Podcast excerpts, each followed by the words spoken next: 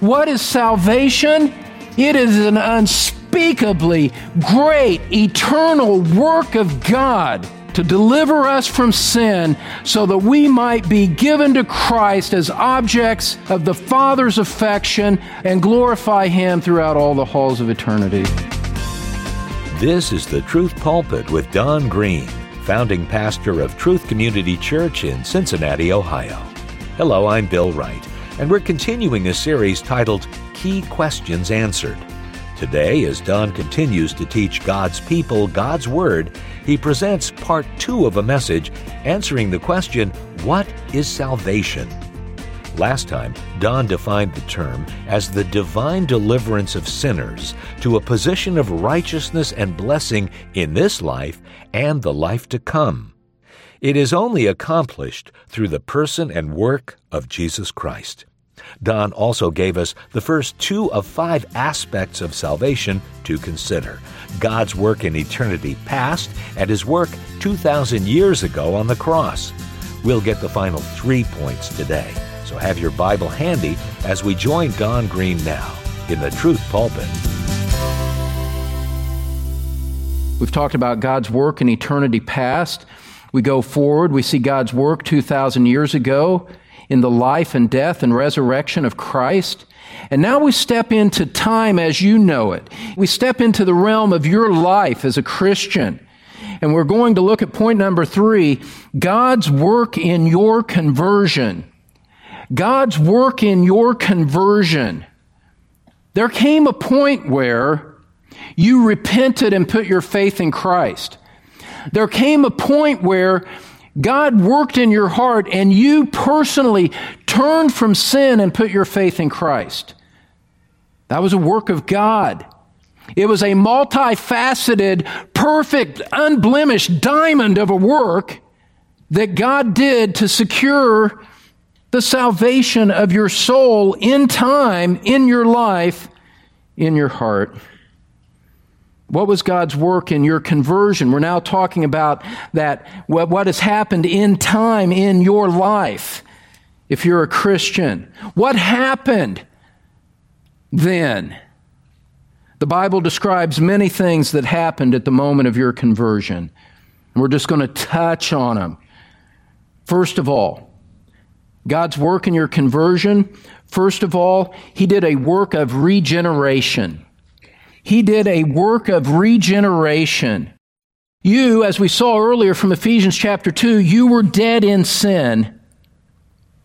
In order for you to be converted, in order for you to be given salvation, regeneration had to take place, by which we mean God imparted new spiritual life to you. God imparted new life to you. Look at Ephesians chapter 2 again. This makes it so plain when you just pay attention to who's the subject of the sentence, what the verb is, and who is the direct object. Who did this, who received it, and what was done. This is describing God's work of regeneration in our conversion. Look at Ephesians chapter 2, verse 4. Paul had just said, we're dead in sin, dominated by the devil, and doomed to suffer the wrath of God. And in that condition of your soul, verse 4, but God, being rich in mercy, because of his great love with which he loved us, you see, this is rooted in a benevolent attitude of God toward his people. Mercy, love. Verse 5, even when we were dead in our transgressions, God made us alive together with Christ. By grace, you have been saved. You were dead in sin, and God came and made you alive in Christ. God imparted a spiritual life from outside of you and imparted life to you so that you would be converted. God as part of His great work. It wasn't simply an abstract mathematical accounting exercise that He did before time began. It wasn't simply a historical fact of the death and resurrection of Christ. Oh, beloved, We're talking about the things upon which the well being of, of your soul and your eternal destiny hinge. This is kind of important. In time, in your life, God acted on your heart with love, grace, and mercy and imparted new spiritual life to you where before there had been death. Through the proclamation of the gospel, through the word of God, somehow the Spirit of God turned your heart so that that which you had once rejected now became that which you received. God imparted new life to you. He made us alive together with Christ. Now, secondly, something else, another aspect of God's work in your conversion.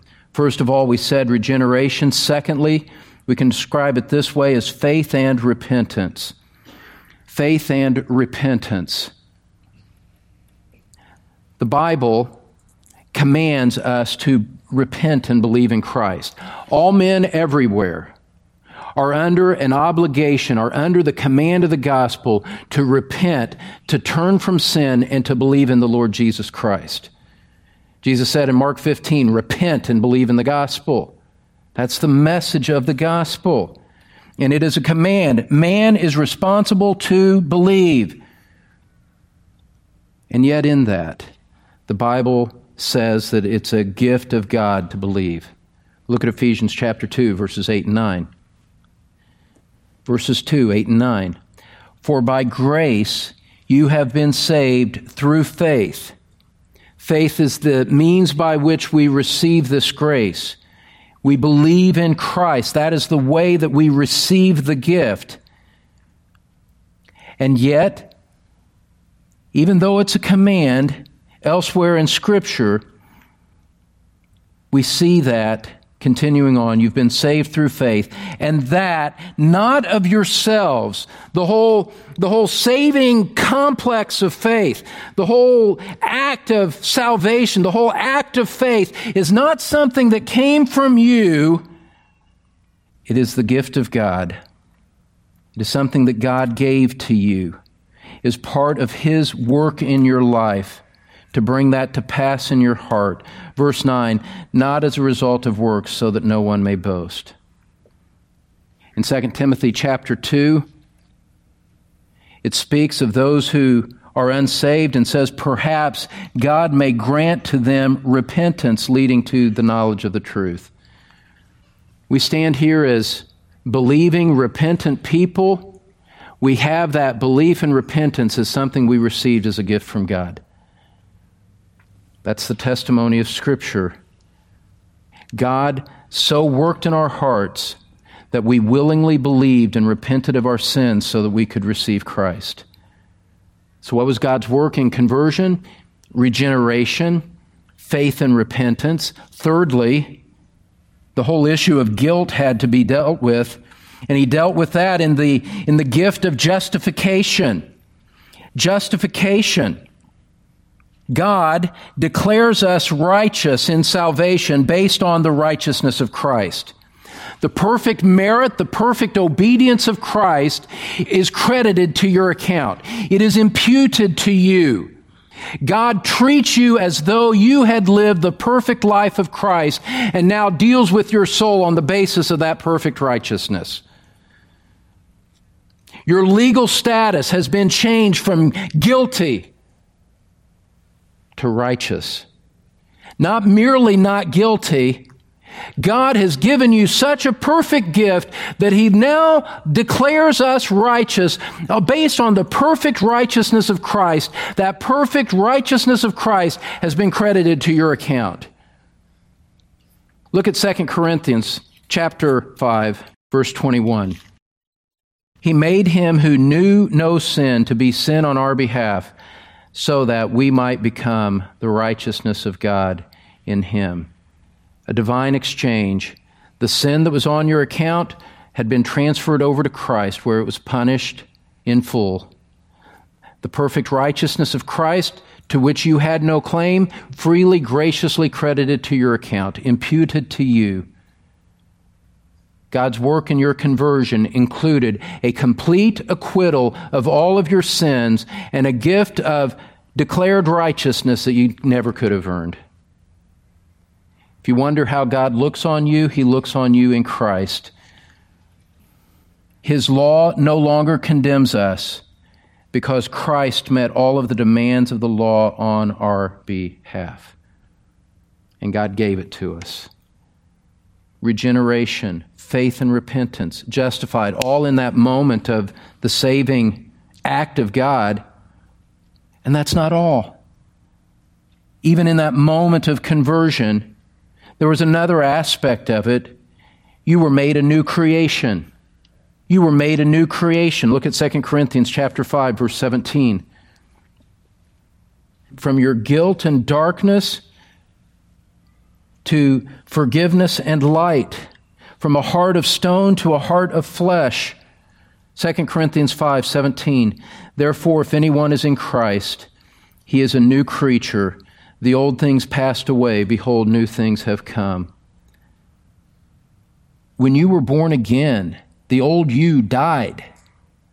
You were made someone new in Christ, not made in perfection, that still awaits us. But you were given a new nature, whereas before you had been resistant and stubborn toward the things of God, now you were soft and tender and willing to receive and be instructed by them.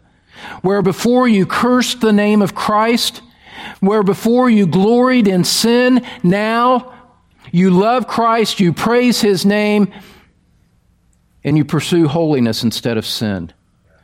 That is the mark of the new creation. That is the mark of the fact that God has made you new. It was part of the work that God did in your life at your conversion. Finally, for what we're going to say this morning, you were indwelt by the Holy Spirit. You were indwelt by the Holy Spirit. Go back to Ephesians chapter 1. God gave His Spirit to us in this work of conversion, in this work of salvation that occurred at a moment, at some point prior in your life, if you're here as a Christian. Ephesians chapter 1, verse 13. In Him, you also after listening to the message of truth, the gospel of your salvation, having also believed, you were sealed in him with the Holy Spirit of promise, who is given as a pledge of our inheritance with a view to the redemption of God's own possession to the praise of his glory. You were sealed in the Holy Spirit. God gave his Spirit to every true believer. There is no such thing as a Christian who does not have the Holy Spirit.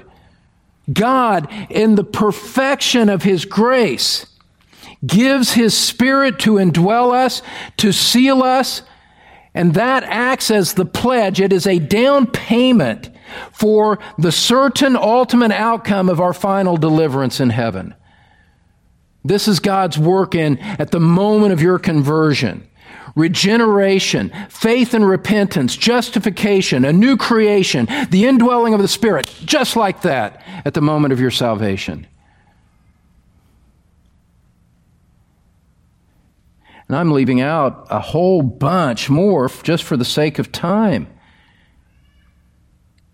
When you think about your conversion, when you think about being a Christian, beloved, you need to think about it with a sense of awe, a sense of reverence, a sense of magnitude, recognizing that your conversion was a radical change in you. It wasn't a simple walk down an aisle and then you walked away and everything was the same. No, when a man comes to Christ, when a man comes to the cross of Christ, he dies. The old man passes away and a new man walks away, never to go back again. That has to be the power of God. Because our efforts to change ourselves are always futile and end in failure. You can't change yourself. We're miserably powerless. And so, if a perfect salvation has come to us, if there is an enduring spiritual power in your life, that flows from your conversion, you can know that it had to be a work of God because you couldn't have done it on your own. The best and the most of self disciplined people can only take it so far. And it's like running on the beach and trying to jump over the Pacific Ocean. You just can't. And so, if we're changed, it's a result of the power of God. That was God's work in your conversion. God's work before eternity began. God's work 2,000 years ago. God's work at your conversion at some point in the past. Some of you, maybe a few months, some of you, a few decades. But there was that moment in the past at your conversion. Let's look at fourthly now God's work in the present. God's work in the present. We'll stay here just for a moment.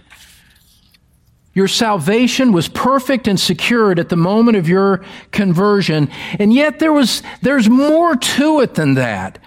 Salvation, your conversion began a process of change known as sanctification. Sanctification is, is a work of God in which the believer is brought closer to the likeness of Christ in his daily life. God commands this from us.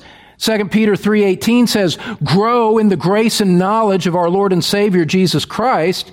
And so we're under a responsibility to pursue this change. And yet, God is working in us to make sure that that change is fulfilled. Look over to Philippians chapter 2 verse 12. Philippians chapter 2 verse 12.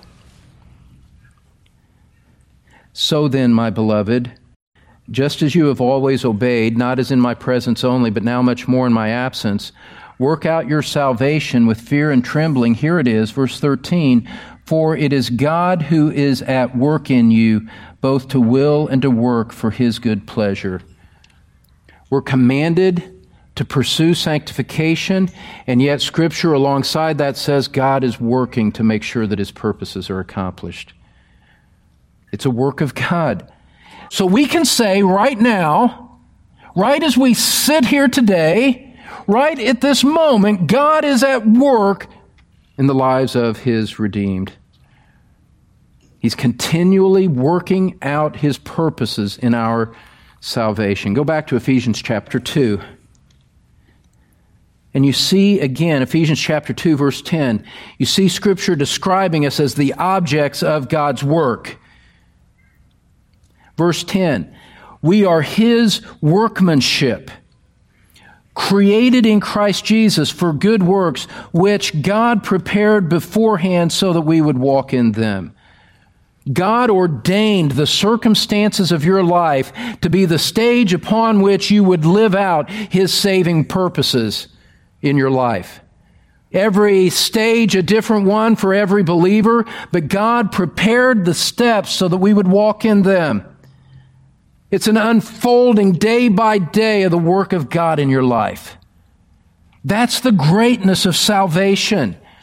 Before time began, at the cross, at your conversion, and at every moment from your conversion up until your life comes to an end, God is at work in you to will and to work for His good pleasure. There is so much divine power at work in our lives. There are such magnificent divine purposes being unfolded. There's such love and grace and mercy and tenderness of Christ toward his sheep in our salvation.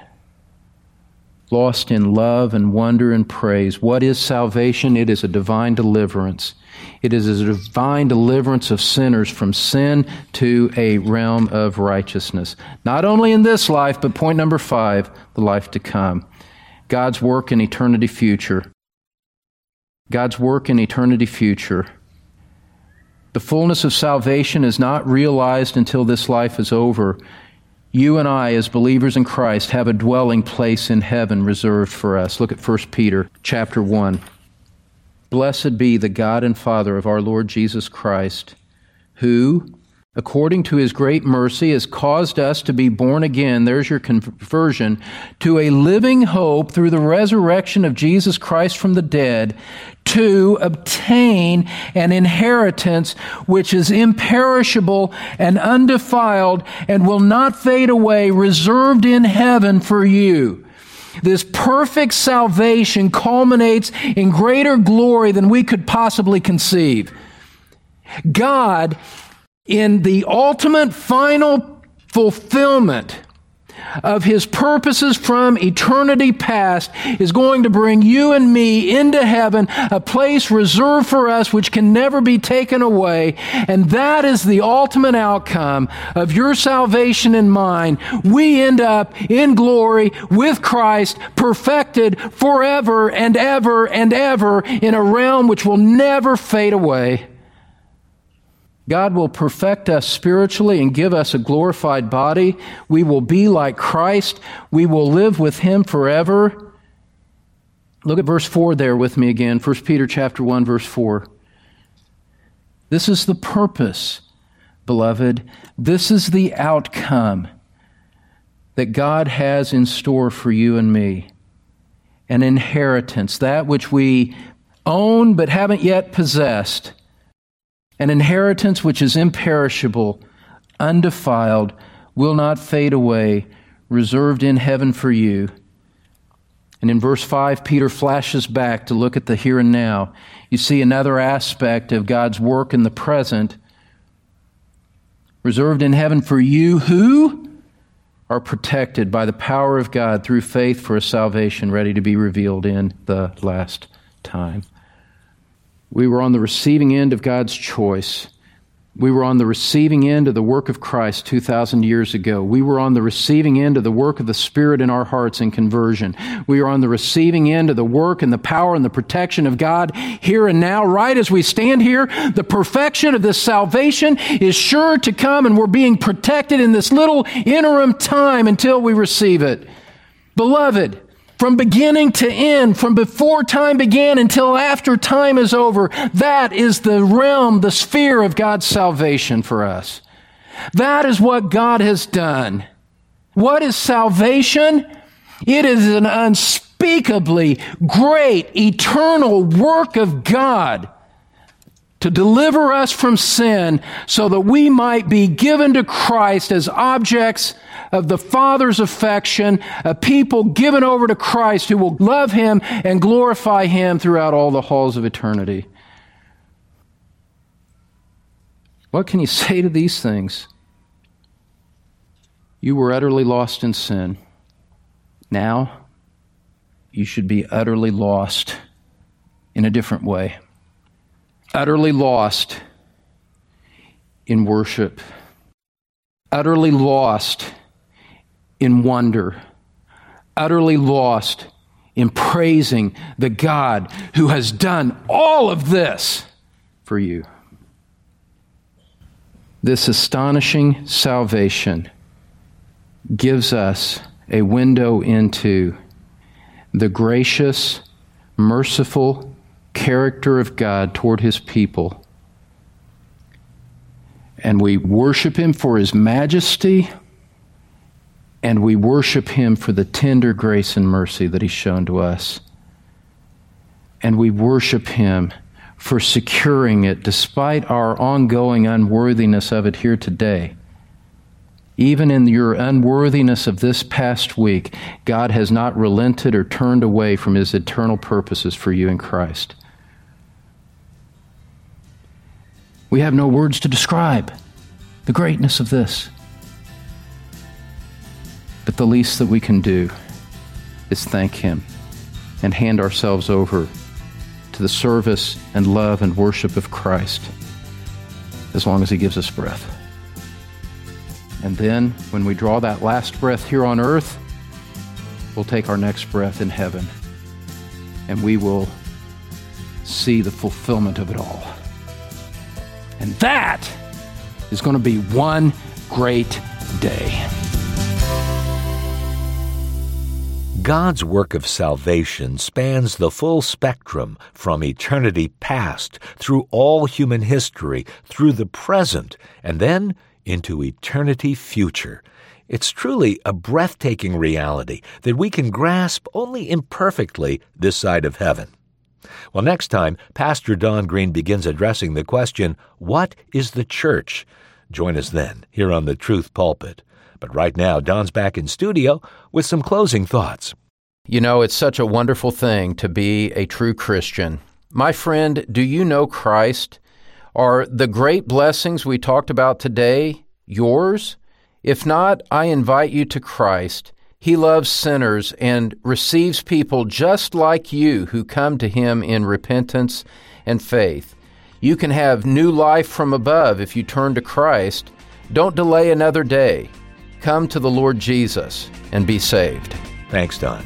And friend, don't forget to visit thetruthpulpit.com to learn more about this ministry and the many resources available to you. That's thetruthpulpit.com. For Don Green, I'm Bill Wright. We'll see you next time as Don continues in his ministry of teaching God's people God's Word from the Truth Pulpit.